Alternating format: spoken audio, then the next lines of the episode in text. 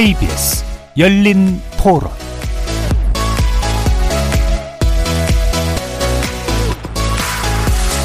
안녕하십니까. KBS 열린 토론 정준입니다.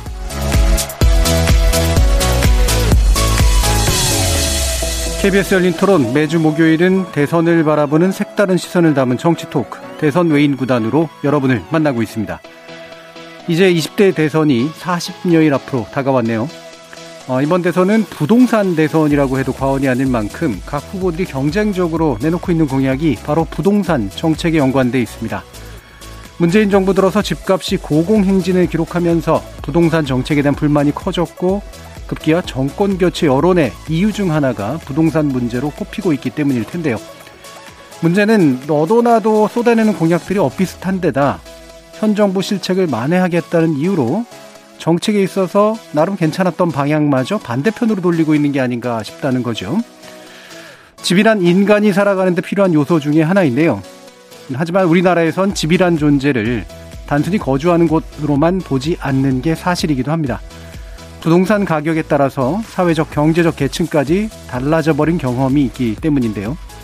오늘 대선 외인 구단에서는 집과 부동산의 가치에 대해서 그리고 이번 대선과 부동산 관계에 대해서 조금 색다르지만 근원적인 질문을 던져 답을 구해보려고 합니다. 정치 외곽에서 이번 대선을 날카롭게 지켜보고 있는 세 분과 함께 대선 외인 구단 지금 시작합니다. KBS 열린 토론은 여러분이 주인공입니다. 문자로 참여하실 분은 9730으로 의견 남겨주십시오. 단문은 50원, 장문은 100원의 정보 이용료가 붙습니다. KBS 모바일 콩 그리고 유튜브를 통해서도 무료로 참여하실 수 있고요. 이제 콩에서도 보이는 라디오로 만나실 수 있습니다. 시민 논객 여러분의 뜨거운 참여 기다리겠습니다. KBS 열린 토론 지금부터 출발합니다.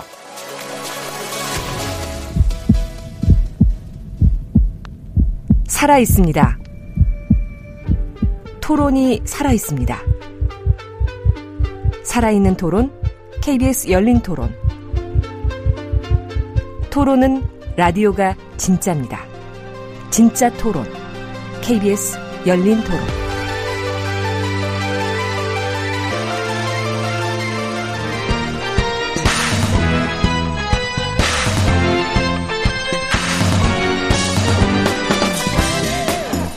(2022) 대선을 바라보는 색다른 시선이 모였다 대선 외인구단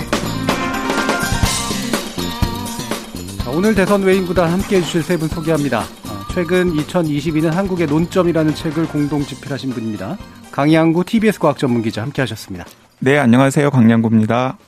자, 각 당 대선 후보들이 추천하면서 화제가 되기도 했죠. 전라디언의 굴레 저자이신 조기동 작가 나오셨습니다. 네, 안녕하십니까. 조기동입니다. 자, 저술가이자 비혼지향 생활공동체 공덕동 하우스의 대표이기도 하십니다. 홍혜은 대표 자리하셨습니다. 안녕하세요. 홍혜은입니다. 자, 오늘 주제 토크 시작하기 전에 시민들의 관련된 목소리 먼저 한번 들어보시겠습니다. 서민들이 집을 갖게 되기가 어렵게 됐으니까 조금 쉽게 가질 수 있도록 원점으로 돌려야 되지 않겠어요, 이제? 그 안정이 된다면 모든 게 또 안정이 되잖아요. 우리 모두가 그 부동산에 그꼭 갖고자 하는 건 아니어도 거기에 신경을 많이 쓰다 보니까. 갑자기 급등하는 부분이 있다 보니까 그러니까 예상치 못한 정책을 피다 보니까 그런 부분에 혼란이 많이 있었어요. 집이 여러 채인 분들 같은 경우는 몇 억씩 벌었다고 하지만 일반 시민들 같은 경우의 입장에서는 열심히 노동력을 통해서 생활을 하더라도 좀 상대적으로 아 나는 오히려 더 많이 퇴보된 것 같다. 솔직히 말하면 후보들에게도 별로 기대하지는 않거든요. 공약을 많이 봤는데 다 마음에 안 들더라고요. 다들 좀 터무니없는 공약을 내세우시는 것 같기도 하고 도움되는 게 하나도 없는 것 같은? 대출이라도 좀 잘해줬으면 좋겠다. 집값이 올라가는 거는 그럴 수 있는 부분이라고 생각하긴 해요. 어쩔 수 없는 부분인 것 같긴 한데 근데 대출까지 막아버리니까 아예 할 수 있는 게 없더라고요. 전 개인적으로 종부세 찬성이에요. 당연히 내야 한다고 생각하고요. 일단은 내가 살고 있는 어떤 집의 가치가 올라갔으면 그거는 내야 하는 게 맞는 것 같아요. 아파트를 한 칸 마련하려면 너무 돈이 많이 들어가고 세월이 많이 가는 거예요. 지금은 이제 기대를 희망을 못 하게 돼 있어요. 자, 오늘 부동산 문제 얘기하려고 하는데요. 어, 세 분이 부동산 전문가는 아니시고요. 또 정치인도 아니세요. 또 경제 전문가도 아니십니다. 하지만 나름의 시각에서 부동산 문제에 대한 입장들이 있으실 게 분명한데, 어, 먼저 상당히 좀 무겁습니다만, 예, 근원적인 질문을 드리도록 하겠습니다. 집이라는 존재에 대한 의미 부여인데요. 뭐 대단히 주관적인 문제일 수도 있겠습니다만, 어, 그래도 가장 집에서 오래 사셨음직한 분께 먼저 여쭤보는 게 좋을 것 같네요. 강현 네. 기자님. 아니, 계속 왜 나이를 강조하세요? 아, 이것도 차별 아닙니까? 경험의 순서입니다. 네. 아, 저는 그, 사실 부동산 하면은 진짜 나와서 뭐 말을 섞을 만한 자격이 없는 사람 같아요. 왜냐하면 네. 고루한 답변을 드릴 수밖에 없는데 저는 집을 생각하면은 가장 먼저 사용 가치를 네. 떠올리거든요. 그러니까 일터랑 가깝고 그리고 가족들이랑 편안하고 안정적으로 쉴 수 있는 공간 늘 가장 먼저 떠올리는데 사실 대한민국이나 서울 수도권에서 집을 생각을 하면은 그렇게 사용 가치에 방점을 찍고서는 그 사용 가치도 제대로 찾을 수가 없는 상황이 되어 버렸잖아요. 아 그래서 저는 집에서 가장 오래 살긴 했습니다마는 지금까지는 약간 망했습니다. 네. 그러니까 집에 대한 존재, 그러니까 집이란 존재에 대한 의미 부여를 제가 여쭙는데 망했다는 네. 답이 돌아왔어요. 근데 그 부분 사용 가치라고 하는 건 뭐 결국에는 나한테 가장 어, 살면서 필요한 주거의 의미로서의 어떤 사용 가치, 효용성에 관련된 문제일 텐데 그 효용 가치, 효용을 제대로 좀 어, 구하기가 어려웠다 이런 말씀이신 건가요? 네, 이제 그리고 그 제가 방금 말씀드렸던 몇 가지 조건들이 있지 않습니까? 네. 그러니까 일터랑 비교적 가깝고 음. 그리고 가족들과 여유 있게 생활을 보낼 수 있을 정도의 최소한의 공간의 넓이가 되고 네. 그리고 그 집을 둘러싼 주거 환경이 상당히 좋은 곳 을 찾기가 사실은 좀 어려워졌어요. 네, 가격 대비로. 네, 가격 때문에. 그렇죠. 아, 누구나 이제 나름대로 뭐 지향하는 그런 효용 내지 사용 가치가 있을 텐데 뭐 대체로는 비슷한 부분들일 거예요. 직장과의 거리, 그다음에 일정한 쾌적한 공간, 그다음에 주, 주변 환경 네. 이런 식의 요소들을 누구나 따질 텐데 그게 어 각자 주관적이긴 하지만 또 객관적인 요인도 있어서 바라는 바가 또 비슷한 측면들이 있고 바라는 바가 비슷한 데는 또 굉장히 천정부지로 값이 올라와 있고 그래서 그 어떤 효용을 실현하기 굉장히 어려운 조건 뭐 상당히 근본적인 문제를 짚어주신 것 같네요. 자, 그러면 조기동 작가님은 어떻게 의미를 부여하시나요? 한국인에게 집은 가장 기본적인 경제적인 또는 사회적인 재생산의 기본 단위이자 예. 거점이 아닌가 싶습니다. 그러니까 여기서 경제적인 재생산이라고 하는 거는 자산 소득 을 만드는 데 있어서 네. 집이 굉장히 핵심적인 역할을 하고 있고요. 사회적인 재생산이라고 한다면은 역시 뭐 자녀를 키우고 양육하고 나아가서 자녀에게 괜찮은 지위를 물려주고 싶거나 아니면은 지위를 좀 더 부모의 사회경제적 지위보다 자녀의 사회경제적 지위를 끌어올려주고 싶은 그 욕망을 만들어주는 공간이 음. 아닌가 싶네요. 예. 네. 기본적으로 우리가 아무래도 그 부동산의 이른바 몰빵이라는 표현까지 쓰긴 좀 그렇긴 합니다만 나름대로 가장 크게 가지고 있는 자산이 결국 부동산으로 보통 깔고 앉아 있다라는 그런 표현을 쓰는데 네, 그게 이제 또 자신의 자녀에게 계층을 넘겨주는 수단이 되기도 하는 네. 그런 측면을 짚어주셨는데요. 이게 한국인의 관점에서 얘기해 주셨는데 한국인 예. 조기동 작가의 관점도 마찬가지입니까?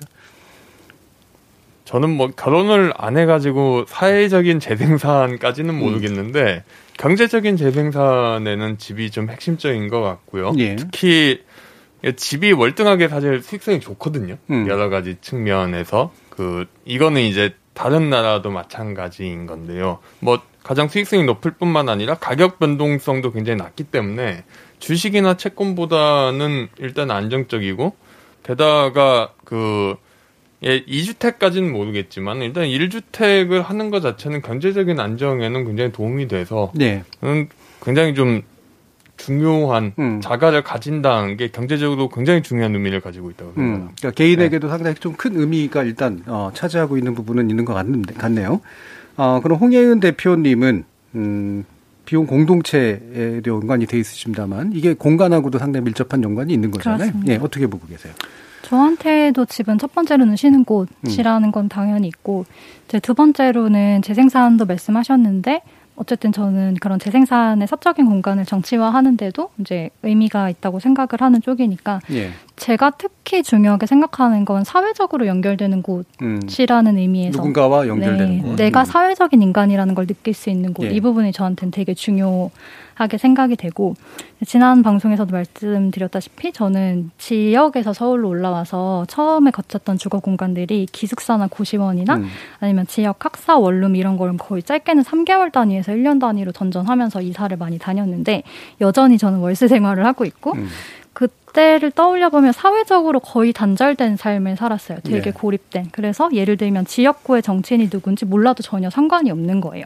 저절로 정치적인 무관심층이 되는 그런 삶이었는데 이런 사회적인 성격을 띈 공동체를 할 수 있게 된 거는 원룸에서 거실이 있는 집으로 이사를 음. 가면서였거든요. 네. 그래서 관심사가 거기에서부터 저절로 지역 사회로 넓어지게 된 이런 어떤 제 조건이 바뀌면서 생각이 바뀌게 된 이런 것들이 있어서 이런 경험을 가지고 있어 서 제가 이제 청년 여성 당사자로 여성가족부에서 거버넌스를 할 때도 주거 분과를 맡았었는데 거기에서 무엇보다 중요하게 다뤄져야 했다고 제안을 했던 것도 사회적 고립이었거든요. 네, 네. 공간이 곧 관계라는 것 그리고 또 무엇보다도 관계가 또 안전이라는 것. 그래서 안전 문제를 다룰 때 뭔가 뭐 이렇게 보안이나 창살 같은 걸 다루는 이런 그게 달아주는 그런 게 있는데 그게 되게 임시 방편이고 사실은 이게 다 이렇게 연결돼 있다. 특히나 그 걱정을 많이 하시는 게 예를 들면 결혼 안 하시는 분들이 고독사 걱정 정말 많이 하시거든요. 네. 저희가 이제 공동체에서 강연을 이제 연속으로 해서 한 적이 있었는데 그때 제일 많이 사람들이 몰려왔던 게 고독사였어요. 고독사. 그러니까 이런 문제들도 사실은 사회적인 공간으로서의 나의 공간 이런 것들이 부재해서 생기는 문제다 이렇게 생각하기 때문에 저로서는 연결되는 공간으로서 중요하고 그다음에 그런 관계를 맺을 수 있는 공간이 있어야 된다. 이렇게 음. 숨만 쉬고 먹고 자는 되게 조금 구겨지는 공간이 아니라 사회적인 활동을 할 수 있는 공간 이게 저한테는 집에 가장 큰 의미가 된 것 같아요. 네. 네. 어, 뭐 개인사적인 경험하고도 상당히 좀 밀접한 연관성이 있으신 것 같은데 안전 문제도 얘기하셨고 이제 관계 누군가 관계 맺음에 관련된 문제도 얘기를 해주셨고 그게 공간이 달라지면서 확실히 다른 경험들을 이제 가지시게 된 것 같아요. 그럼 특히나 뭐 뭔가 이렇게 그 부동산 내지 공간에 관련된 경험 중에 내 삶에서 이게 참 굉장히 중요한 전 계기였다라든가 뭔가 있으세요? 음, 이사 온 거 말씀드릴 수 있을 것 같은데 음. 저희가 그 살던 지역들을 이렇게 돌아보면은 재개발이 이제 막 되는 지역이거나 아니면 거쳐왔는데 재개발이 되는 네. 그런 곳이에요. 그래서 저희가 지금 사는 동네도 재개발 지구로 또 지정이 됐거든요. 음. 그러니까 이렇게 계속 밀려나는 이런 경험을 네, 하면서 네. 이제 이게 좀 나의 일상의 중요한 문제구나 그런 생각을 하게 됐던 네, 것 같아요. 그래서 지역 공동체와의 연결 이런 거를 중요하게 생각을 하면서 이 밀려나는 삶이 어떤 사람들을 되게 이런 생각을 당연하게 하고 살게 만든다. 이런 것들을 음. 개인적인 경험과 연결지서 생각하게 된 것 같습니다. 예. 그럼 일종의 젠트리피케이션 경험 같은 거를 실제로 이제 많이 하신 것 같고 지난번에도 공동동 얘기해 주실 때 이제 그 네. 그 얘기 일부 좀 나왔었던 것 같은데요. 맞습니다. 예, 밀려나는 경험을 여러 번 하신 셈인가 보네요. 네. 희한하게 일부러 그렇게 한 것도 예, 아닌데 예. 저희가 떠나면 그 지역이 재개발되거나 아니면 이사 가면 거기가 재개발되거나 이렇게 되는 거예요. 처음엔 예. 우연이다 이랬는데 나중에 우연이 아니고 이게 나의 경제적인 그렇죠. 어떤 기반과 네, 연결되는 네, 것이구나. 그렇죠. 네네네. 네. 서울시 서울 안에서 이제 비교적 저렴한 주거지가 네, 네. 대부분 이제 재개발의 대상이 되니까 네, 예, 그런 맞아요. 일들을 많이 겪게 됐을 가능성이 이제 높은 것 같은데 어, 결국에는 이게 참 개인에게서는 굉장히 중요한 경험을 만들어내는 공간, 어떤 면에서 규정하는 공간이라고도 볼 수가 있는데 그렇기 때문에 또 많은 부분을 큰 돈을 들여서 투자하는 영역이기도 하잖아요. 그렇죠. 아까 이제 조교 작가님께서 말씀해 주셨지만 이게 그냥 살 수 없는 너무 비싸서도 문제지만 내한테 필요하다고 해가지고 산다고 해서 이게 예를 들면 값이 안 올라간다거나 어, 누군가 격차가 벌어진다거나 그러면 투자할 수 없기 때문에 뭐 예를 들어 아파트 투자를 하는 이유도 굉장히 그런 이유고 그래서 단순하게 나한테 필요하다라고 하는 그런 거 하나로만 투자할 수 없는 말 그대로 투자의 대상이 돼버린 이 부분에 대해서 어떻게 생각하세요, 강 기자님? 어, 사실 제가 개인적으로 못하는 부분이기 때문에 음. 왈가왈부하기가 좀 조심스럽긴 합니다만은 어, 갈수록 좀 그런 측면이 강해지는 게 아닌가 싶어요. 네. 왜냐하면 이게 부동산이나 혹은 집이라는 걸 투자 혹은 투기의 대상으로 본 시점이 언제인가를 따져보면은 우리나라 같으면 이제 1970년대까지 70년대. 거슬러 올라가야 되는 것이거든요. 근데 1970년대 상황이 어떤 상황이냐면, 어, 이 도시라고 하는 굉장히 좁은 공간에 여러 가지 기회가 집약되어 있고 그 기회를 잡기 위해서 전국에서 이제 뭐 서울이나 수도권으로 몰려드는 상황이었지 않습니까? 당연히 서울에는 그 기회를 잡기 위해서는 살 곳들이 필요한데 그 살 곳들은 제한적으로 공급이 되기 때문에 당연히 이제 70년대 소설 같은 것들을 봐도 이 집을 얻고자 하는 투쟁이라든가 집을 얻고자 하는 여러 가지 노력들이 소설의 소재를 많이 등장하는데 이제 거기에서부터 이 집과의 이 애증의 한국 사람들의 애증의 관계가 시작된 것이라고 봐야 될 것으로 보이는데요. 그런데 지금 수십 년이 지난 상황에서 여전히 그것이 해결되기보다는 오히려 중폭되고 있는 것이 아닌가라는 네. 생각이 들어서 한편으로는 씁쓸하기도 하고 한편으로는 약간 열패감이 드는 것도 사실입니다. 음. 아, 어, 이 문제는 우리나라에서는 영원히 좀 해결하기 어려운 문제인가? 음. 그래서 이제 다른 나라들을 좀 들여다 보면은 다른 나라들 같은 경우에도 여전히 뭐 대도시에 그리고 가장 그 주거 환경이 좋고 그리고 상업적으로 가치가 있는 곳은 굉장히 투자나 투기의 대상이긴 하지만 우리나라 같지는 않은 것 같은 부분들이 분명히 있거든요. 네. 야 그래서 이제 우리나라를 흔히 부동산 공화국이라는 표현을 쓰기도 하는데 아 이게 보편적인 부분과 특수적인 부분이 분명히 있을 텐데 이 특수적인 부분을 도대체 어떤 식으로 해결을 해야 될 것인지에 대해서 좀 지혜를 모아야 되지 않을까 하는 생각이 드는데 네. 사실 뭐 훨씬 더 고민을 많이 하고 훨씬 더 정교한 정책이라든가 공부를 많이 했던 분들이 여러 가지 시도들을 했는데 지금 다 실패했던 거잖아요. 이제 그래서 어떤 수가 생길 수 있을지에 대해서 이제 개인적으로도 좀 답답함이 느껴지는 상황입니다. 네. 이게 뭐 외국하고 비교하는 건 외국하고의 경험이나 외국에 대한 사례 분석을 해보지 않으면 사실은 또 금방 나오는 영역은 아닌데 뭐 저도 짧은 짧은 건긴 경험이긴 합니다만 뭐 몇 나라를 한꺼번에 다 경험한 건 아니라서 근데 굳이 비교하면 한국은 아파트 중심적인 건 사실이긴 한데 어 집이 자산 가치를 고려해야 되고 집에 어떤 고도로 발달된 사회가 어, 특정한 목세, 목에 놓여져 있는 어떤 공간의 중요성을 경제로 엄청나게 높게 평가하는 거. 그리고 그게 사회적 계급하고 연결되는 거는 불가분의 관계거든요. 상당 부분. 네, 다만 이제 한국은 어, 월세라든가 이렇게 뭔가 세를 통해서 살아가는 게 일상화는 안 돼 있는 상태. 전세가 좀 많고 자가 소유에 대한 어떤 욕망이 굉장히 좀 높은 상태. 이런 것들은 좀 차이가 좀 있긴 있는 것 같은데 어떠세요, 조 작가님은? 부동산이 가장 예민한 문제인 거는 요즘 유해, 요즘 신조어인 벼락거지란 표현에서 네. 집약돼 있다고 생각을 하는데요.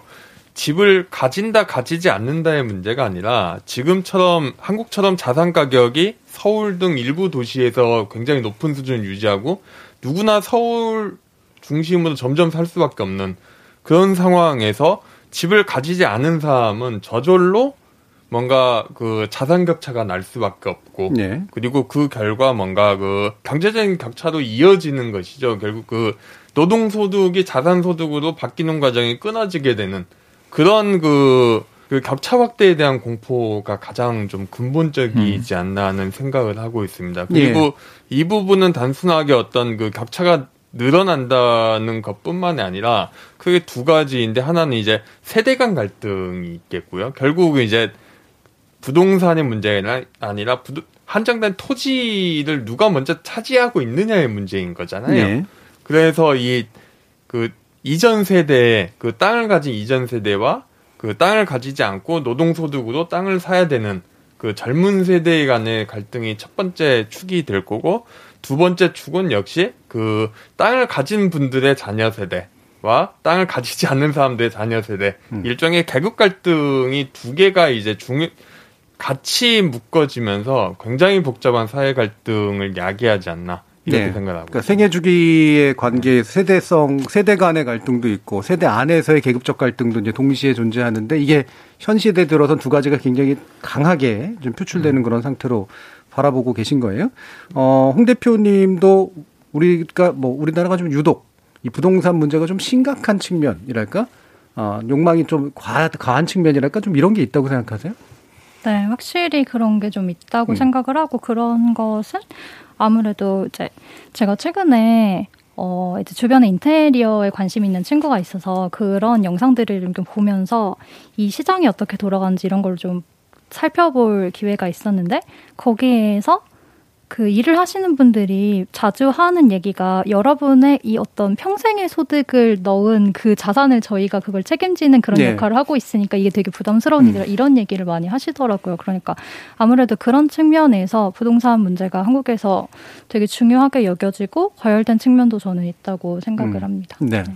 자, 그럼 이게 참 여러 가지 이 문제들이 뭐 점점 점점 심각해지는 경향이 있는 거는 분명한 것 같고 더 중요하게는 아까 조 작가님도 이제 노동소득이 자산소득을 따라잡을 수 없는 네, 그런 상태가 되면서 이 격차에 대한 두려움이 발생하고 있는 거, 이 부분도 굉장히 크고 사회적 갈등의 소재가 되고 있다는 것도 굉장히 큰데, 어, 조 작가님은 세습 중산층 사회라고 하는 이제 나름의 책을 내신 거잖아요. 네. 세습 중산층이라고 불리고 우리 첫 회 때도 일부 약간 언급을 해주시긴 했습니다만, 네. 어, 어떻게 보시는 거예요? 그 세습 중산층이라는 말을 가장 그 잘 쓴 사람은 프랑스의 경제학자 피케티인데요. 네. 피케티는 이렇게 이야기를 합니다. 선진국에서 그 19세기, 20세기 후반에 세습 중산층이라는 계층이 특징적으로 나타나는데 그 계층의 특징은 크게 두 가지다. 첫째, 주택을 하나 내지 두 채 정도 소유하고 있고 그것을 대대로 물려주는. 음. 여기로 따지고 보면은 그 주택 여기서 주택이란 거는 어디 시골이나 중소도시 주택이 아니라 런던이나 파리 같은 예. 그 글로벌 대도시의 주택인데요. 그 주택을 소유하지 않는 사람의 진입이 굉장히 어려운 사회라는 것. 두 번째는 그 직업 지위 자체가 그 대기업 정규직, 전문직 또는 공공 부분에서 중상위 이상 관리자 직위를 계속 물려주고 있다. 두 가지를 지적을 하는데 여기서 피케티는 앞부분 즉 자산에 대해서 강조를 하고 있습니다. 즉 노동소득이 도저히 그 자본소득 증가를 따라잡을 수가 없기 때문에 집을 살려고 해도 살 수가 없고 계속 월세 살이를 살 수밖에 없다. 네. 이 부분을 이야기하는데 저는 여기서 제가 제 책에서는 여기에 더해가지고 한국 같은 경우는 이 집이라는 게 단순한 어떤 그 자산 증식의 수단일 뿐만이 아니라 다양한 그 교육의 기회, 사회적 커뮤니티 기회, 어떤 사회 자본의 기회와 연관이 되면서 직업지위를 재생산하는데 발판이 되고 있지 않는가. 네. 결국 이제 집이야말로 어떤 그 사람들의 사회적 욕망이 공간적으로 현실화된 어떤 그 현실화 현실화되고 어떤 공 굉장히 굉장히 뭐라고 해야 되나 그그 그 보통 물, 물화됐다고 해야 돼, 물질화됐다고 해야 될까? 이런 이런 대상이 되어 버린 것이죠. 예, 예. 근데 사실 상류층은 전통적으로 원래 세습되는 거고, 예. 예. 그 다음에 이 그 하층은 어쩔 수 없이 똑같은 계급을 이제 물려받게 되는 건데 중산층이 가장 불안정하잖아요. 네. 중산층이 그 불안정성을 극복하기 위해서 이제 창출해낸 수단이 어, 부모 세대가 가지고 있는 자산을 최대한 물려주는 것. 그게 부동산이고 그다음에 그 자산을 통해서 키워진 일종의 교육 투자 네. 이런 것들을 통해서 아, 문화적 자본들을 이제 만들어 주는 것. 이제 이로 이것으로서 이제 세습을 물질화한다. 예, 네, 이렇게 이해할 예. 수 있겠네요. 어 그러면 뭐 실제로 이건 뭐 우리나라뿐만 아니라 외국에도 많이 나타나는 현상이라고 이제 피케티 얘기도 좀 해주셨는데 어 지금 우리 젊은 세대들이 뭐 물려받았는지 안 물려받았는지 모르겠지만 영끌까지 해서라도 어, 그 어떤 대열에 들어가야겠다라고 느끼는 것은 상당히 현실적인 능력 측면이 좀 있는 것 같아요. 네, 저는 어 저는 그렇게 생각합니다. 그러니까 많은 언론이나 혹은 기성세대에서 이 젊은 세대들의 이 영끌해 가지고 부동산을 사는 것에 대해서 사실은 부정적인 시각으로 보도를 하고 또 부정적인 시각으로 논평을 하는 경우가 많이 네. 있잖아요. 근데 저는 이게 전형적인 그런 문제인 것 같아요. 개인 차원에서는 굉장히 합리적인 대응인데 그 개인 차원의 합리적인 대응이 이렇게 다 모아놓고 보면은 굉장히 비합리적인 결과를 낳는 그렇죠. 경우들이 종종 있잖아요. 음. 근데 지금 어, 젊은 세대들이 연끌을 해가지고 자신의 부동산을 소유하려고 굉장히 많은 노력을 기울이는 세태 자체가 딱 그런 모습이라는 생각이 드는데 저는 젊은 세대 입장에서는 다른 선택지가 없는 최선의 방법이라는 생각이 들거든요. 왜냐하면 뭐 여러 가지 원인들이 있는데 첫째는 이런 공포가 있는 겁니다. 하나는 어, 여기서 내가 부동산을 확보하지 못하면 나는 떨어진다라는 네. 일단 불안감이 하나 있는 거죠. 이제 그렇기 때문에 모든 자원을 다 동원해서라도 어, 자가를 소유해야 되겠다라는 욕구를 일단은 생기는 것이고요. 근데 이제 거기서 이제 하나 더 이제 나아가면은 왜 그러면 꼭 그렇게 해야 되느냐라고 생각을 해보면 왜냐하면 젊은 세대들이 무엇인가 할 수 있는 기회들이 다 서울이나 수도권에 집중되어 있거든요. 음. 그리고 그런 서울이나 수도권에서 계속해서 일자리를 구하고 그리고 가족을 꾸리고 재생산을 하고 그리고 또 자신이 가지고 있는 어떤 것을 재생산한 자녀들에게 뭐 이렇게 계승을 해주기 위해서는 이 공간을 지켜야 되는데 이 공간을 지키기 위한 최소한의 조건이 이 공간에서의 부동산을 가지고 있는 것이잖아요. 그렇기 때문에 방금 말씀드린 여러 가지 것들이 복합적으로 그 엮여가지고 나온 기결이 영끌을 해서라도 부동산을 소유하고 소유하고자 하는 노력과 그리고 그 노력의 결과로서의 최근의 부동산에 대한 몰입이라는 생각이 듭니다. 예. 근데 문제는 무엇이냐면 개별 개별의 그런 굉장히 합리적인 대응들이 다 모아놓고 보면은 결과적으로는 굉장히 여러 가지 나쁜 결과들을 초래할 수가 있다라는 거죠. 음. 그러니까 그게 이제 나쁜 결과를 초래한다라는 게 대표적으로는 이제 그게 가수요를 실수요로 바꿔냄으로써 이제 부동산 가격이 계속해서 올라가게 네. 만드는 그 값을 지탱하는 이제 그런 어 동력이 되는 것이기도 하고 이들이 그, 이제 돈을 그렇게 이제 끌어당겨서 써야 되기 때문에 어, 다른 어떤 가처분 소득이 굉장히 줄어들게 되는 현상 같은 것도 나타날 네, 테고. 그리고 결과적으로는 지금 젊은 세대들이 그 가처분할 수 있는 소득이 없기 때문에 음. 할수 있는 것이라면 부채를 동원하는 수밖에 없거든요. 그렇죠. 근데 이제 그 부채를 동원해 가지고 연끌을 해서 집을 소유하고자 하는 여러 가지 정책들이 낳는 부작용들은 한두 가지가 아니잖아요. 네. 자, 그러면 이게 이게 이렇게도 볼 수 있을 거예요. 영끌은 영혼까지 이제 끌어다 붙인다라고 하는 건데 영끌이라도 할 수 있는 젊은 계층도 있고요. 영끌조차도 못하는 이제 경우도 있고 영끌 안 해도 되는 그래서 자산 소유가 사실 좀 늘어났잖아요. 20대 30대 최근에 그러니까 어떤 식으로든지 물려받게 되거나 뭐 빨리 땡기거나 이런 식으로 했던 이 계층성 측면은 분명히 지적을 하긴 해야 될 것 같거든요. 조기동 작가님. 네, 음. 그 서울 아파트는 저는 이제 저뿐만 아니라 많은 어떤 부동산 전문가들의 합의적 합의된 사항이라고 한다면은 서울 아파트는 그 부부 부부가 대기업 정규직으로 맞벌이를 해야만 살 수 있는 음. 굉장히 좀 비싼 제라는 것이고 그 대기업 정규직의 소득이 더 빠르게 오르기 때문에 그 서울 아파트 가격이 오를 수밖에 없다. 네. 뭐 이런 식의 설명을 많이 하는데요. 이걸 뒤집어서 이야기하면은 결국 부동산 가격의 격차, 주거의 격차는 고스란히 소득의 격차를 반영하는 것이면서 네. 그 소득의 격차가 자산 격차 벌어진 자산 격차로 굳어지게 만드는 네. 어떤 그 그런 그 불평등 확대의 기계라는 측면을 굉장히 강하다고 핵심적 생각을, 수단이죠. 네. 네 생각을 하고 음. 있고요. 음. 그다음에 그 결국 그 보통 이제 세대적인 청년 세대가 가난하다고 이야기를 하는데 부동산 때문에 근데 노년 세대도 만만찮게 가난합니다. 예, 예.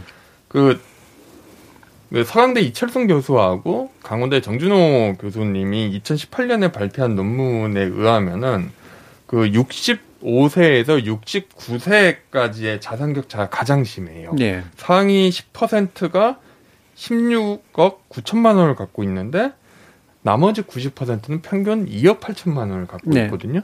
그러니까 결국 그동안의 부동산 가격 상승이 불평등을 세대 불평등만 키운 게 아니라 세대 내 불평등도 굉장히 키웠고 음. 그게 고스란히 지금 20대 30대에 연이어 이어지는 거고 이제 20대 30대 증여가 그렇게 증여를 통한 부동산 자산의 이전이 굉장히 많이 늘었는데 2019, 20, 21부터 해가지고 그런 게 결국은 불평등한 한국 사회를 그대로 보여주고 있는 게 아닌가 음. 이렇게 보고 있습니다. 그러면 추가적으로 네. 그러니까 이게 뭐 저, 저희도 자, 종종 하던 말이긴 한데 이게 세대 간 갈등과 이제 세대 내 갈등이라고 음. 하는 게 동시에 다 겹쳐서 나타나는 거지만 어, 보통은 아무래도 세대 간 갈등을 강조해요. 일반적인 미디어라든가 또는 정치가 불만을 조직하는 방식은.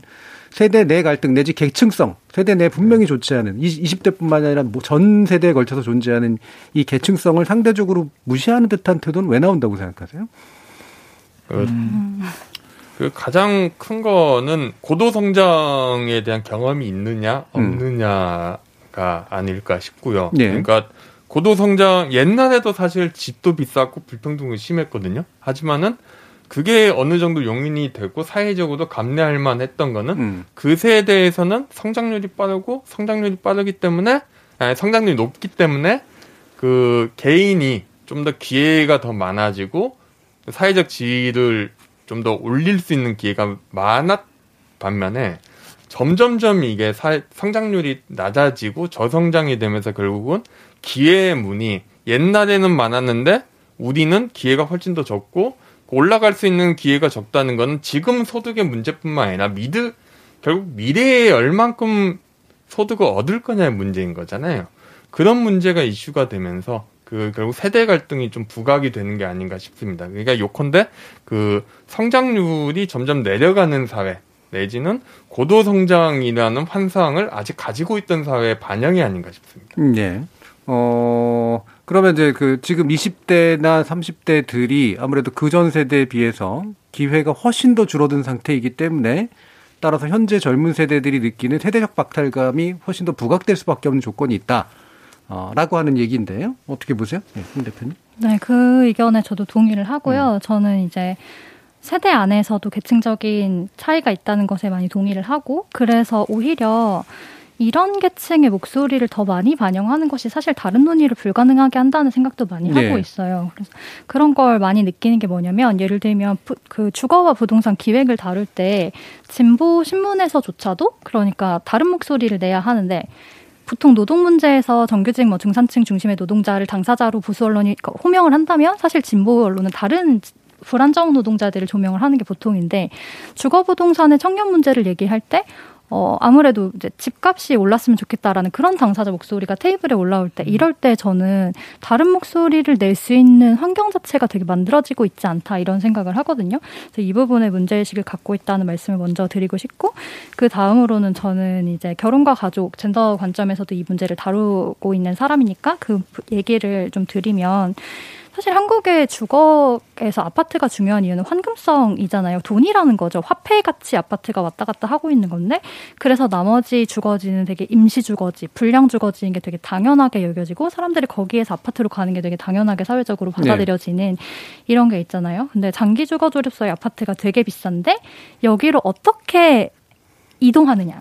여기에 사실은 결혼 가족으로서의 이동 이게 한국 사회에서는 표준화되어 있다는 네. 거죠. 그러니까 부모한테 물려받을 게 없다면 대출을 받아서 가야 되는데 그 대출을 사실 아파트를 살 정도로 많이 끌어모으려면 신혼부부가 되어야 하는 네. 겁니다.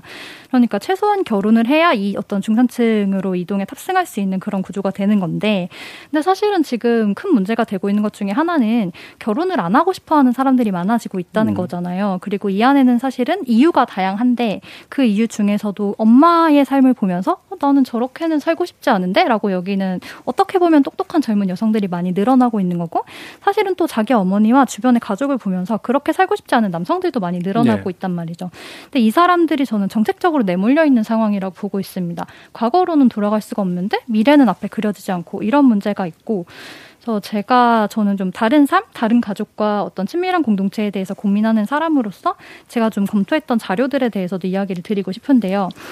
그런 음 마을의 일원이 되는 것 이런 데 되게 관심이 많은데 이런 비혼이나 비시민들을 마을의 일원으로 포섭하려면 어떻게 하면 좋을까? 이런 음. 문제의식으로 연구를 좀 해보면 좋겠다고 해서 서울시의 마을 공동체 정책을 좀 들여다본 적이 있어요.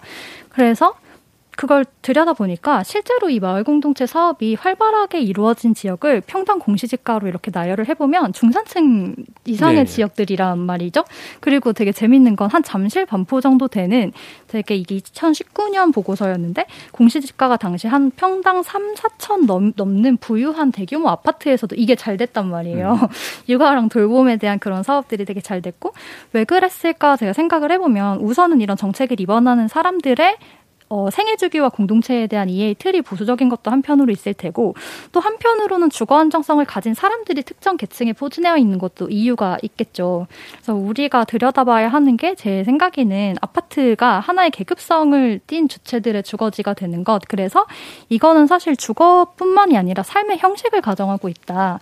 이런 부분들을 좀 주목해야 한다. 그래서 이, 음, 이런 정책에 있어서 이런 아파트를 중심으로 하는 주거 정책과 부동산 정책은 사실은 정상 가족 중산층을 기준으로 하는 정책이 될 수밖에 없고 이런 생애 주기에 압력이 실은 사람들은 이것 밖에 해답을 원하고 그걸 고안을 해야 되는 상황이다. 이런 부분들을 함께 말씀드리고 싶습니다. 예, 뭐 계층성에 관련해서도 이제 얘기를 해주시기도 했지만 이게 이제 가족의 형태라든가 지향하는 문제들이 다양하게 되고 있음에도 불구하고 일반적으로 정책은 젊었을 때 이제 그 열심히 이제 있다가 돈을 모아서 결혼을 하면서 대출을 받건 뭐 하건 또 신혼 특공 뭐 이런 거 받아가지고 이제 분양받고 그리고 3, 40대로 진입해가지고 그게 이제 안정적으로 이제 건너뛰는 그런 방식으로 구축돼 있는 건 라인 외에 기타의 라인들은 아무것도 보이지 않는다. 음. 어, 결국에는 이제 기성 구조 안에 좀이라도 좀 들어가 있는 사람들이 뭔가 정책을 보장받더라도 더 많이 보장받을 수 있는 구조다. 이제 이렇게 좀 일단 이해가 되고 정리가 되는데요. 그렇게 이제 빈 구석들도 분명히 좀 많은 것 같은데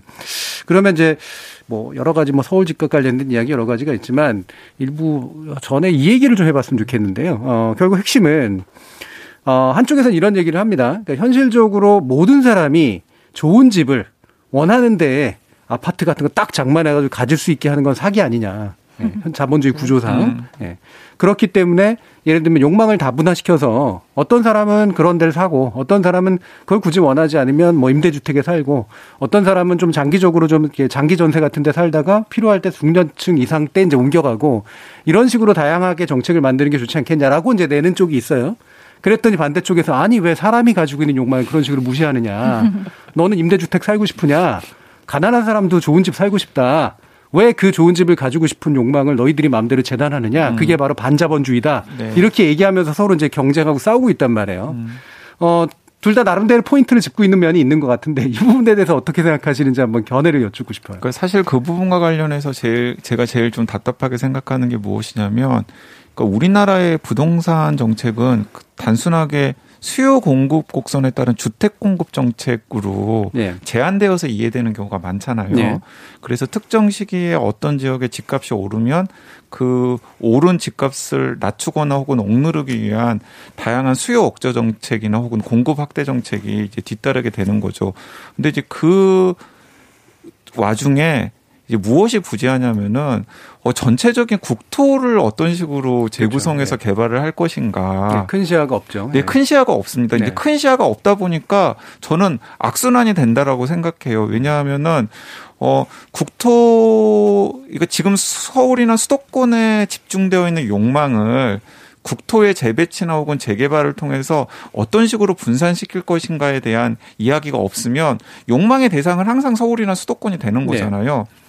근데 서울이나 수도권 같은 경우에는 아까도 말씀드렸지만 굉장히 제한된 자원이 있기 때문에 그 제한된 자원을 분배하다 보니까 방금 요약하신 그 두 부류의 끝이 보이지 않는 싸움이 계속 될 수밖에 없거든요. 이제 그러다 보면은 저는 당연히 홍 대표님께서 아까 말씀하셨던 그런 정상적 흔히 정상적이라고 불리는 궤적에 들어가지 않은 것들에 대해서 저는 외면이 될 수밖에 없다라고 음. 생각해요. 왜냐하면 정상적인 궤적 흔히 정상적인 궤적에 속해 있는 정상 가족에게도 제대로 배분을 하지 못하는데 네, 어려운데. 네.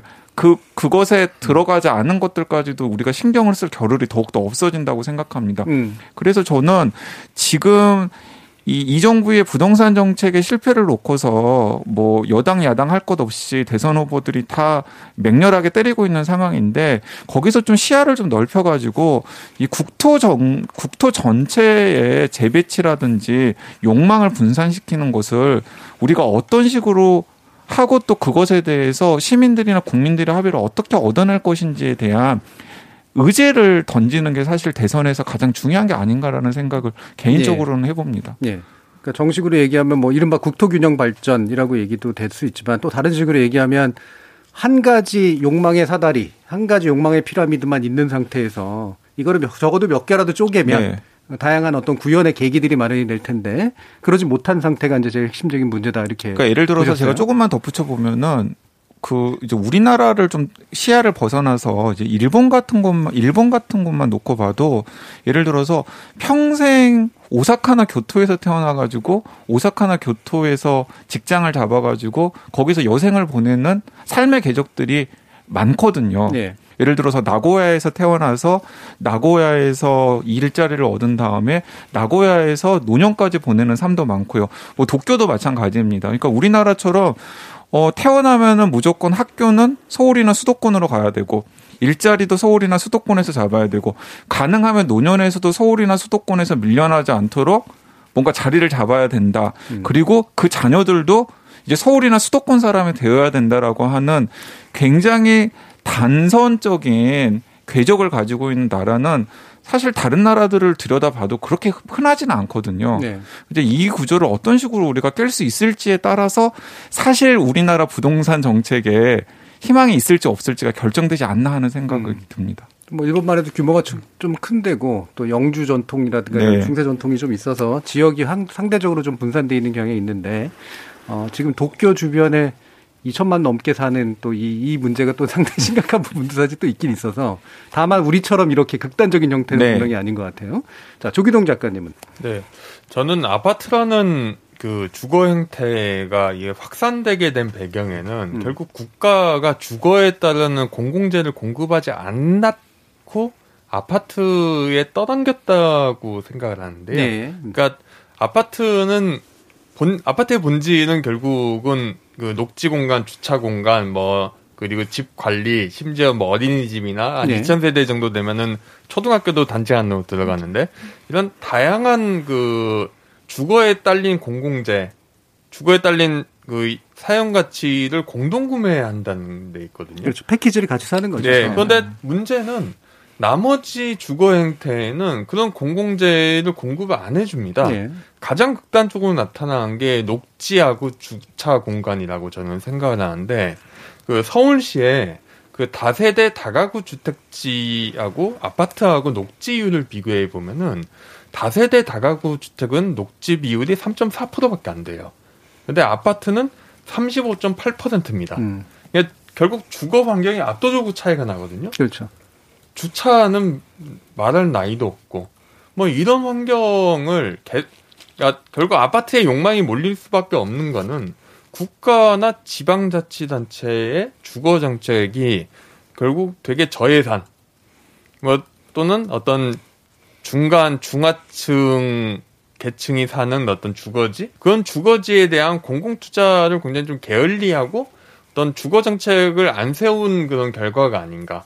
그리고 그러니까 아파트 왜 아파트뿐만 아니라 다른 주거지에서도 훌륭하게 뭔가 삶을 만들 수 있게 해줘야 되거든요. 네. 이런 부분이 있고 대표적인 게 또 교육이겠죠. 주거지 격차가 교육 격차로 그대로 이어지는 데에서 방관하기 때문에 네. 결국은 다들 그 중산층 이상이 살고 그 뭔가 그 이른바 초품화라고 하나요? 초등학교 풍문 아파트 이런 아파트도 갈 수밖에 없는 거죠. 네. 저는 주거에 결 필수적으로 따라붙는 공공재를 어떻게 공급을 해주는 게 주거난을 해결하는데 지금 현재 주택 문제를 해결하는데 필수적인 그 정책적인 병목이라고 생각하지만은 음. 이 부분에 대해서는 되게 좀 이야기가 없다는 게 굉장히 음. 아쉽습니다. 음. 굉장히 중요한 포인트 짚어주셨어요. 이제 아파트 공화국이라고 부르고 다들 아파트로 몰려간다. 외국은 아파트 안 사는데 음. 외국은 아파트가 하층민 거주지인데 이런 식의 얘기를 하지만 한국은 공공주거, 그러니까 공공주거 복지라고 하는 걸 국가가 제공할 돈이 없었기 때문에 민간의 형태로 해서 아파트로 패키지로 구매해서 그 안에서만 행복을 느끼도록 음. 살게 만들어서 그 외부는 사실은 방치된 음. 그런 공간이었다는 거잖아요. 그렇죠. 실제로 그렇기 때문에 그 부분을 제대로 살 수 있는 주공 공간으로 만들어주지 않으면 영원히 이 격차는 훨씬 더 확대될 것이다. 그리고 거기에 대한 욕망도 사실 인정할 수밖에 없는 측면이 있다. 이런 말씀이시니까요.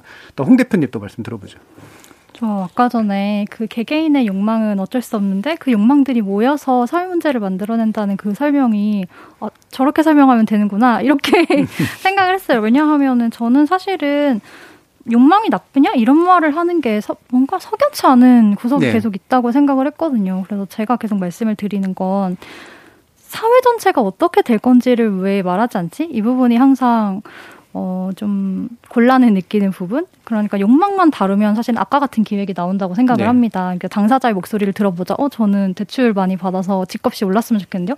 당사자가 이렇게 말을 하는데요. 저건 이거는 정말 나쁜 구도라고 생각을 하는데 그런 측면에서 이 욕망이 어떤 미래를 만들어갈 것인가에 대한 논의가 더 필요하다고 생각을 했고 들으면서 그리고 저희 같은 경우에도 이 아파트는 뭐 들어갈 수도 없고 들어가게 되더라도 누군가가 찢어져서 들어갈 텐데 왜냐면 네. 저희는 지금 음, 아홉 명 정도가 모여 공동체를 형성하기가 어렵죠. 네, 네. 네. 어, 네, 맞습니다. 음. 그러니까 주거지별로 공동체가 분리되는 음. 현상에 음. 저희는 문제 의식을 굉장히 많이 가지고 있고 그래서 이 안에도 지금은 어, 한 20대에서 30대 정도가 있으니까 뭐 모주택자들이고 그렇지만 나중에 기대 소득이 높은 친구라든지 뭐 아니면 집에서 계속 이제 결혼 결혼을 아파트를 주겠다는 뭐 그런 딜이 들어오는 예. 네, 네 딜이 들어오거나 네. 이런 상황이 될 때 우리가 장기적으로 그러면 다... 결혼을 해야죠.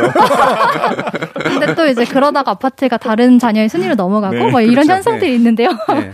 그래서 이제 그런 것들을 생각해 볼 때 이건 장기적으로 커뮤니티의 문제다라는 음. 생각을 많이 합니다. 그러니까 네. 한국 사회가 어, 미국에 비해서 분리가 덜 된 사회다 이런 얘기를 이런 얘기가 원래는 있는데 저는 이게 점점 더 계층별로 쪼개지고 굉장히 많이 분리될 가능성이 높아요. 네네네 네. 점점 더 그렇게 네. 될 것이다. 거기에 핵심에는 부동산 문제가 있다 이렇게 생각을 하거든요. 네. 왜냐하면 자산별로 갈 수 있는 동네가 정해져 있고 아까 말씀드린 음. 대로 내 자식은 잘 키우고 싶은데 초품화 아파트를 가고 싶은 것 이런 욕망들이 계속 부추겨지고 있기 때문에 사실은 그게 아닌 형식으로 어떻게 하면 우리의 문제를 풀 수 있을까 이게 저희의 초유의 관심사 주거와 음. 부동산에 대한 그런 식으로 되어 있고요.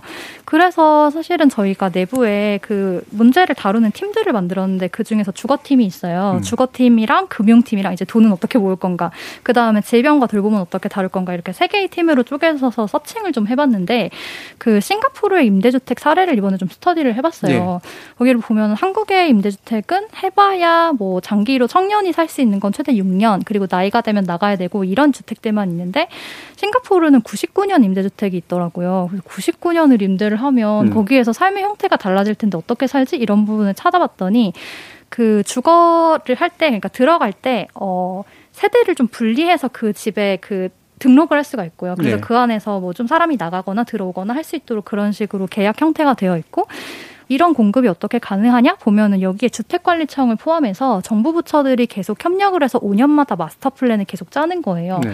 그래서 이 마스터 플랜을 통해서 어, 사회가 어떻게 변하고 있고 어떤 입주자들한테 공공임대주택이 필요한가를 계속 논의를 하는 거죠. 거기에서 공급되는 임대주택들을 보니까 공용 공간을 굉장히 잘 만들어놨고 정말 살고 싶게 아까 말씀하신 녹지 공간이라든지 커뮤니티 공간 같은 굉장히 잘 만들어 놓았는데 이게 역설적으로 사실은 한국은 찍어낸 아파트가 아니면 시장 에서 너무 가치가 떨어지니까 네. 인테리어만 조금 다르게 해도 안 사는 사람들이 많잖아요. 그 문제에서 자유로우니까 오히려 그런 공공용 공간에 대한 설계가 가능했던 점 이런 점들이 굉장히 흥미로웠고 이런 것들에서 굉장히 참조할 수 있는 모델 아이디어가 많다고 생각을 했고 이런 부분 이런 부분이 사실 갖춰진다면 나는 집을 사지 않겠다는 친구도 있었거든요. 음. 이 친구는 네. 이제 나중에 기대 소득이 높아짐에도 불구하고 그래서 저는 정부가 무주택자들을 어떻게 조직할 것인가에 대한 상이 너무 없다 네. 이런 생각을 많이 했 습니다. 음. 그래서 무주택자들을 위한 협동조합에 지원을 한다든지 이런 식으로 경유를 해서 시장 부동산 문제를 푸는 게 좋지 않을까 네. 그런 생각을 요즘 현재 무주택 상태에 있는 사람들이 욕망이 동일할 거라고 전제하고 네. 그것으로 정책을 풀어나가는 방식이 아니라 그들이 지향하는 바는 굉장히 다를 수 있고 사실 아직은 개발되지 않은 수요가 있을 수도 있죠. 사실 정작 나는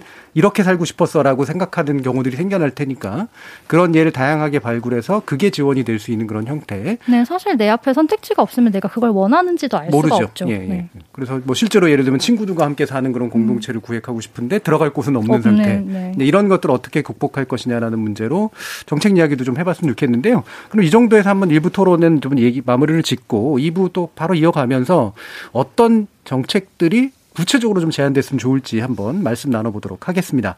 여러분은 KBS 열린 토론과 함께하고 계십니다.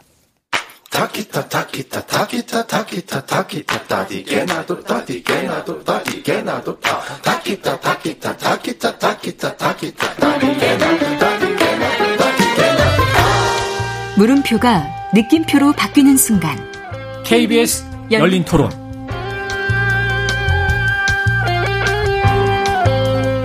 KBS 열린 토론 대선 외인 구단 세 번째 시간 함께하고 계신데요. 오늘은 부동산 대선과 대한민국이라는 주제로 전라디언의 굴레 저자이신 조기동 작가, 비욘지양 생활공동체 공덕동 하우스의 홍현 대표, 그리고 강양구 TBS 과학 전문 기자 세 분과 함께하고 있습니다. 자, 1부에서 어, 마무리 부분에서 아, 기존에 있는 정책들이 얼마나 사실은 알고 보면 되게 일부에 타겟을 맞추고 있는 정책인가라고 하는 것들을 보여주는 그런 말씀들이 좀 있었는데 어, 이번 대선 흔히 뭐 부동산 대선이라고 얘기를 해요. 그리고 많은 사람들이, 많은 후보들이 부동산 공약을 쏟아내고 있습니다만, 어, 아까 강 기자님 말씀하신 것처럼 이게 큰 시야가 있는 건가? 그리고 과연 이런 정책이 정말로 실제로 사람들을 움직일까? 마치 움직이는 듯하게 보이기는 하지만 어떻게 보시는지 일단 말씀 좀 들어보죠. 제가 생각하기에는 전부 다 허황된 공약이라고 생각합니다. 네. 그러니까 이제 지켜질 수 없는 공약을 어 그 두 대선 후보 혹은 뭐 다른 대선 후보들까지 포함해서 막 쏟아내고 있는 것이 아닌가라는 생각이 들어서 음. 굉장히 걱정도 되고 또 과연 저분들이 정권을 잡았을 때 지금 시민들이 생각하는 부동산과 관련된 불만을 무마시킬 수 있는 해결책을 내놓을 수 있을까 생각하면 저는 아니란 생각이 들거든요. 이 대목부터 좀 우리는 좀 합의가 좀 필요하다는 생각이 드는데 일부에서 이제 공교롭게도 우리 세 사람 또 우리 네 사람이 전부 다 어떤 단어를 계속 빈번하게 이야기를 했냐면 욕망이라고 하는 단어를 네. 빈번하게 이야기를 했어요. 그런데 지금까지 부동산 정책에서는 딱 두 가지 방향만 있었던 것 같아요. 하나는 약간 욕망을 부추기는 정책들. 이게 지금 대선 후보들이 내놓고 있는 정책들이죠. 욕망을 부추기는 정책들. 그리고 또 한쪽에 음 그런 욕망을 부추기는 정책들을 비판하면서 대안적인 정책들을 시민 사회나 예를 들어서 정의당의 심상정 후보 같은 분들이 내놓긴 했습니다만 그건 약간 욕망을 억제하는 네. 욕망을 억제하거나 욕망을 억누르는 정책들이었다라고 생각을 합니다. 그리고 저는 문재인 정부의 부동산 정책이 실패할 수밖에 없었던 것도 욕망을 억누르, 억눌러 보려고 하는 음. 그런 정책의 방향이었기 때문에 저는 결과적으로는 현실 수용성이 굉장히 떨어졌다고 생각을 하거든요. 그러니까 지금 우리가 좀 고민을 해야 될 것은 무엇이냐면 욕망의 방향을 조정하고 그리고 욕망 욕망을 분산하는 게 어떻게 가능한지에 대해서 음. 지혜를 모으는 게 좀 필요하지 않을까라는 생각이 들어요. 예. 욕망을 이렇게 부추기지도 않고 욕망을 억누르지도 않고 네.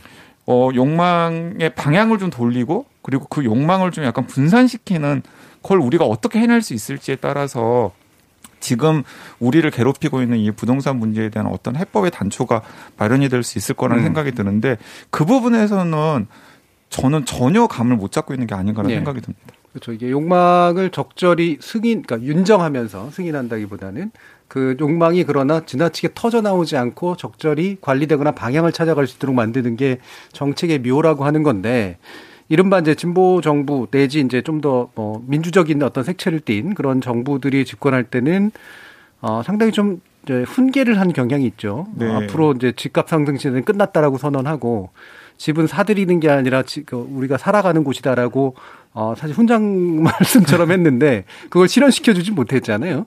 근데 보수 정부들이 이제 들어서게 될 때는 말 그대로 이제 다 부자 될 수 있어. 네. 라고 또 거짓말 치는 예, 이런 얘기들이 많았죠. 그리고 이제 한 가지만 이제 덧붙이면은 뭐 조기동 기자님께서 좀 더 덧붙여 가지고 설명을 해 주실 수 있을 것 같은데 사실 역대 정부의 부동산 가격이라던가 부동산 정책을 보면은 사실은 지금 정부의 부동산과 관련된 여러 가지 정책들은 이전 정부의 정책들의 영향을 받을 수밖에 없잖아요. 그렇죠. 네. 그렇습니다. 그러니까 이제 김대중 정부의 영향을 노무현 정부가 받았고 노무현 정부 부동산 정책의 영향을 이명박 정부나 네. 박근혜 정부가 받았고 이명박 박근혜 정부의 부동산 정책의 영향을 문재인 정부가 받을 수밖에 없고 지금 문재인 정부가 해놓은 어떤 정책의 결과를 이 다음 정부가 받을 수밖에 없거든요. 그래서 저는 이 국방 정책이라든지 외교 안보 정책과 마찬가지로 음. 이 부동산 정책이나 이 국토와 관련된 정책들도 최소한 10년, 20년을 좀 보면서 정권이 바뀌더라도 이 기조를 유지하는 그런 식의 사회적 타협 같은 것도 필요하지 않나 하는 네. 생각도 듭니다. 뭐 상당히 중요한 부분인데 또 그러다 보면 관료들의 나라가 될 수도 있는 네. 측면들도 있어 이게 어떻게 민주적으로 통제하면서 장기 지향을 가져갈 것인가 뭐 중요할 것 같은데요. 자 조기동 작가님께서 보완을 해주실 거라고 감히 얘기를 해주셨는데 강영구 기자님께서 보완을 해주실지 않을지 모르겠습니다만 기본적으로 지금까지 뭔가 그 어떤 이런 게 정부의 어떤 정책에서 뭔가 잘못 흘러온 게 이런 것 같다. 그리고 현재 나오는 공약 중에는 네. 잘못 흘러가고 있는 게 이런 것 같다라고 혹시 얘기해 주실 거 있으시면 함께 말씀 주시죠. 그러니까 부동산 정책이란 게 한 부동산 시장에 한 10년 내지 15년에 한 번씩 이게 가격이 확 튀는 음. 시기가 있는데 가장 대표적인 게그 그 노무현 대, 옛날 노태우 대통령 집권 초반기. 네, 그렇죠. 그 80년대 후반, 90년대 네. 초반에 그리고 그 노무현 대통령 집권기 2004년부터 예. 2006년 그리고 문재인 정권 음. 2000 사실 문재인 정부 수립 직전부터 해서 한 역대 정부다 오랜 기간 동안 더 많이 오르니까 지금 문제가 예. 되는 건데 이럴 때 보면 되게 재밌는 게 가격이 오르면 그 노태우 정부부터 시작을 하는 건데 가격 그때도 굉장히 가격 뛰고 그때 보면은 이 자살하는 사람도 심심찮게 신문 기사에 등장을 네. 하거든요. 네, 그래서 그때 음. 노태우 정부가 200만 호 건설 계획이라는 걸 발표를 네. 했고 여러 가지 네. 신도시를 내놓은 다음에 실제로 공급한 건 90만 음, 호 정도. 음. 네. 그때마다 그 공급 계획을 내놓 는데 가격이 안정되면 또 가만히 있어요. 음. 재밌는 게. 그리고 가격이 뛰면 다시 공급 계획을 내놓거든요. 음. 그럴 경우에 가장 문제가 되는 거는 결국은 이제 주택이란 게 한번 그 택지 개발 계획을 세우고 그 주택을 공급하고 주택의 공급에 따른 교통망도 다 정비하려면은 오랜 시간이 걸리는데 네.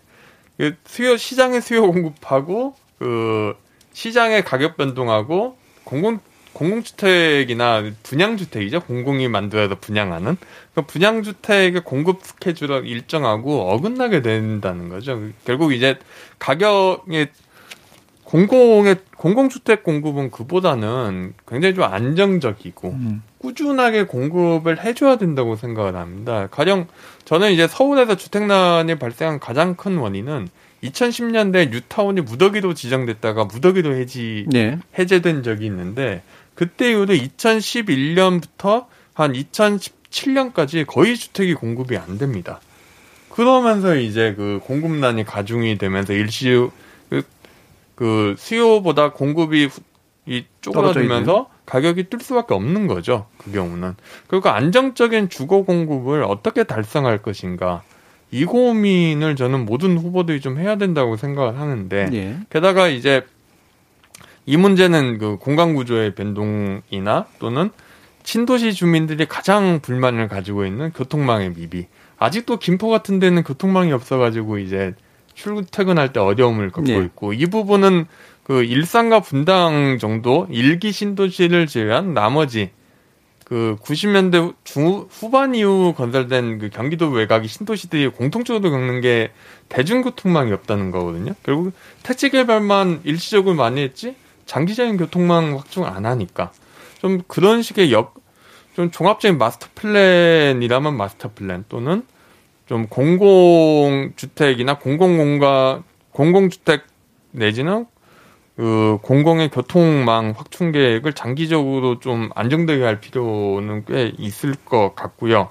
저는 주택 정책이 지금 대선 후보 정책이 다들 좀 남백상을 보이고 다들 신뢰하지는 않잖아요. 유일하게 신뢰하는 거는 그 보수 정당 내지는 국민의당 정도 후보가 집권할 때 부동산 세금을 깎아줄 것이다. 네.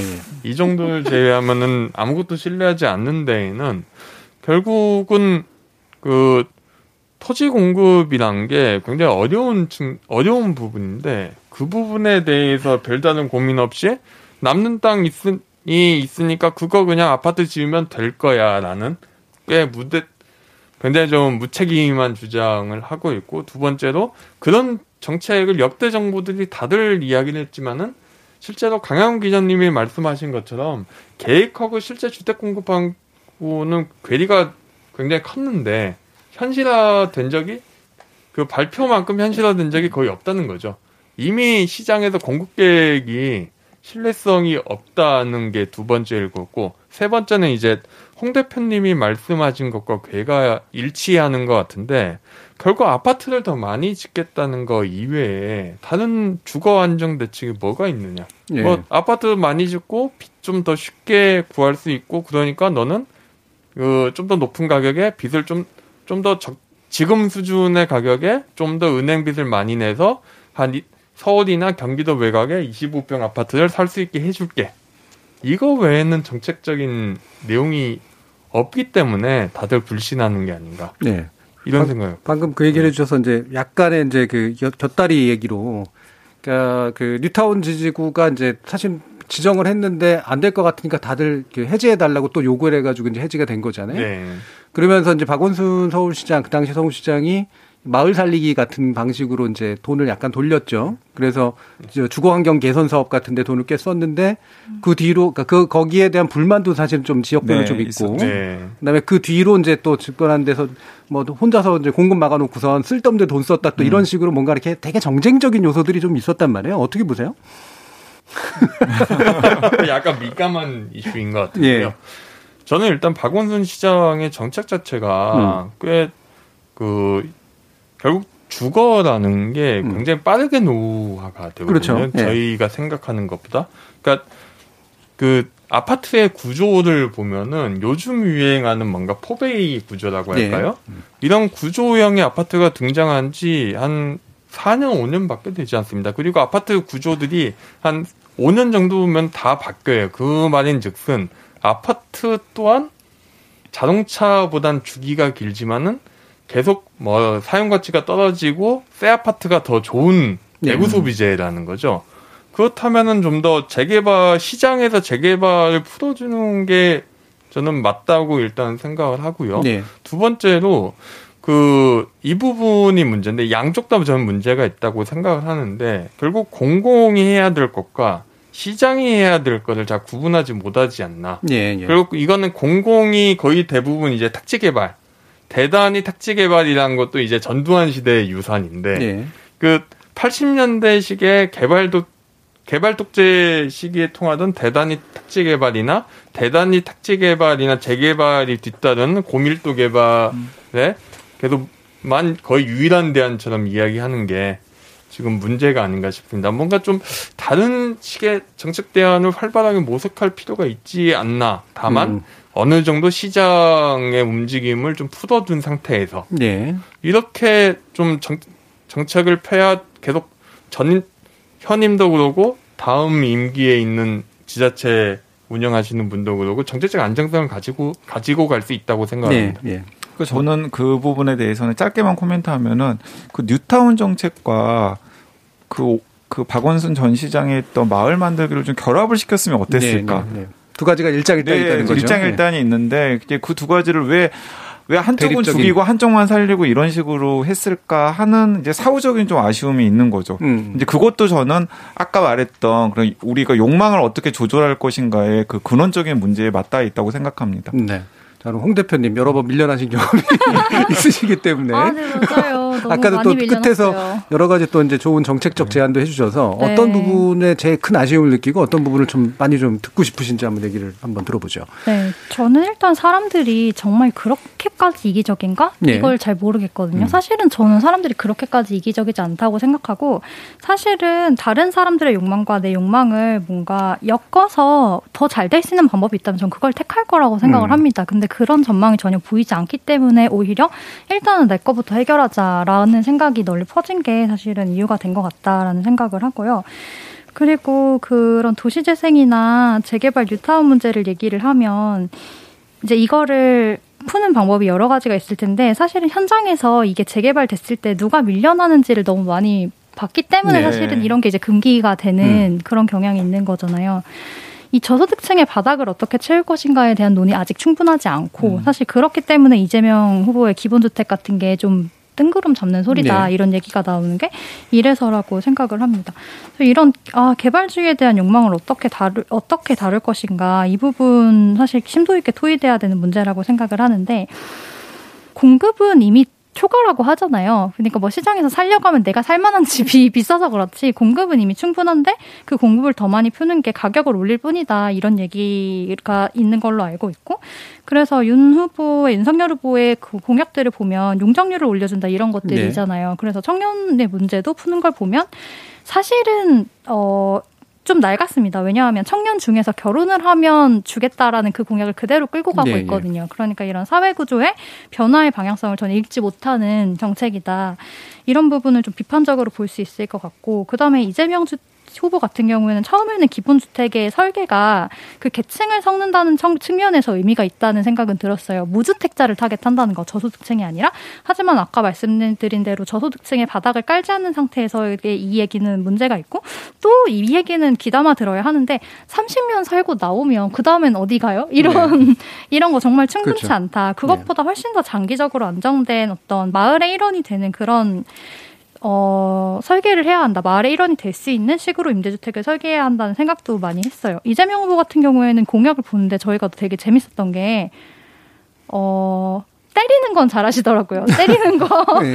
그래서 거기에 뭐 깡통 전세를 강력 처벌, 근절, 네. 그다음에 공직자들의 부동산 문제를 강력 처벌은 엄청 길어요. 네. 근데 다른 부분 되게 짧아요. 그래서 이것은 어 뭐가 싫어서 그 사람을 찍는 그런 정치를 하게 한다. 그래서 음. 이거는 좀 문제가 있다 이런 생각을 많이 했고 심상정 후보 같은 경우에는 저는 방향은 맞다고 생각해요. 네. 방향은 맞는데 예를 들면 세입자 정책 있고 무, 그 주거에 대한 그 수당을 지금 기초생활수급자에게 주는데 무주택자들에게 주거 수당을 준다는 것도 사실은 뭐 다른 후보들과 조금 차별되는 부분이고 그리고 또 여기서 볼만한 것은 음, 공공주택에 여기에 딱 쓰는 표현을 보면 다양한 계층과 집단이 지역 사회에 공존하는 커뮤니티 주택 이거 제가 얘기한 거잖아요. 음. 이걸 써놓기는 했거든요. 그리고 네. 이제 친환경 녹색주택 이런 거를 써놨고 그 다음에 또 좀 재밌게 볼 수 있는 건 분양을 했을 때 사람들에게 싼 값에 주고 그 다음에 그것을 다시 공공기관에 되팔도록 해서 수익을 환수하는 것 이것도 장기적으로 봤을 때는 부동산 문제를 해결할 수 있는 좋은 방법이고 방향이라고 생각을 하는데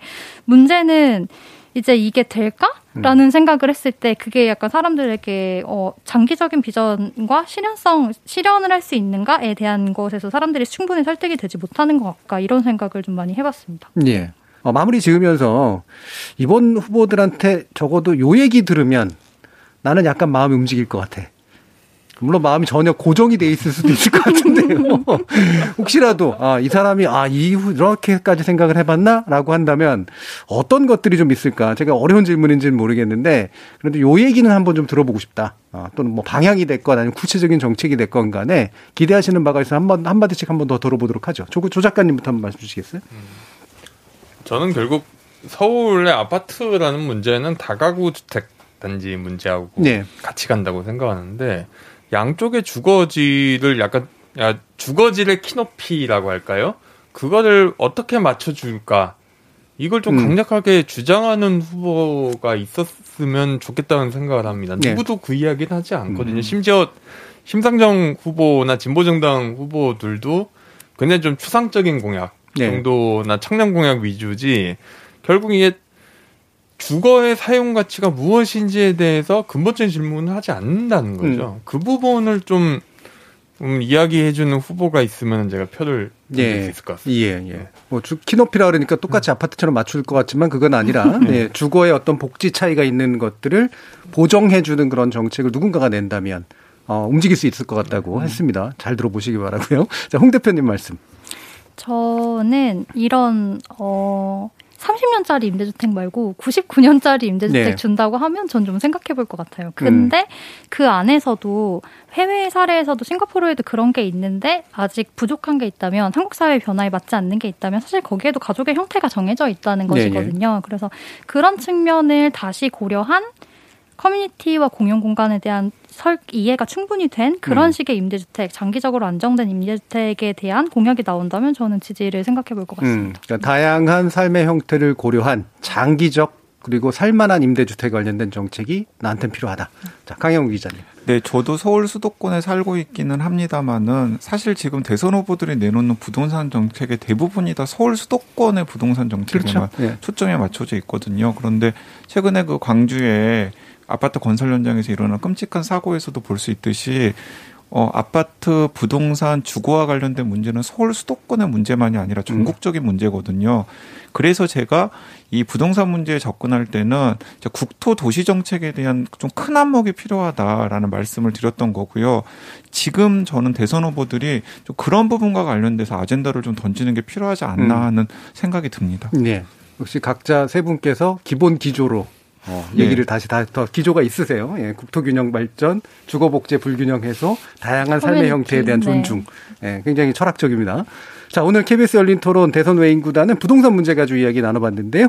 오늘 토론 함께 해주신 비혼지향 생활공동체 공덕동 하우스의 홍혜은 대표, 강양구 TBS 과학전문기자, 그리고 조기동 작가 세 분 모두 수고하셨습니다. 감사합니다. 감사합니다. 감사합니다. 감사합니다.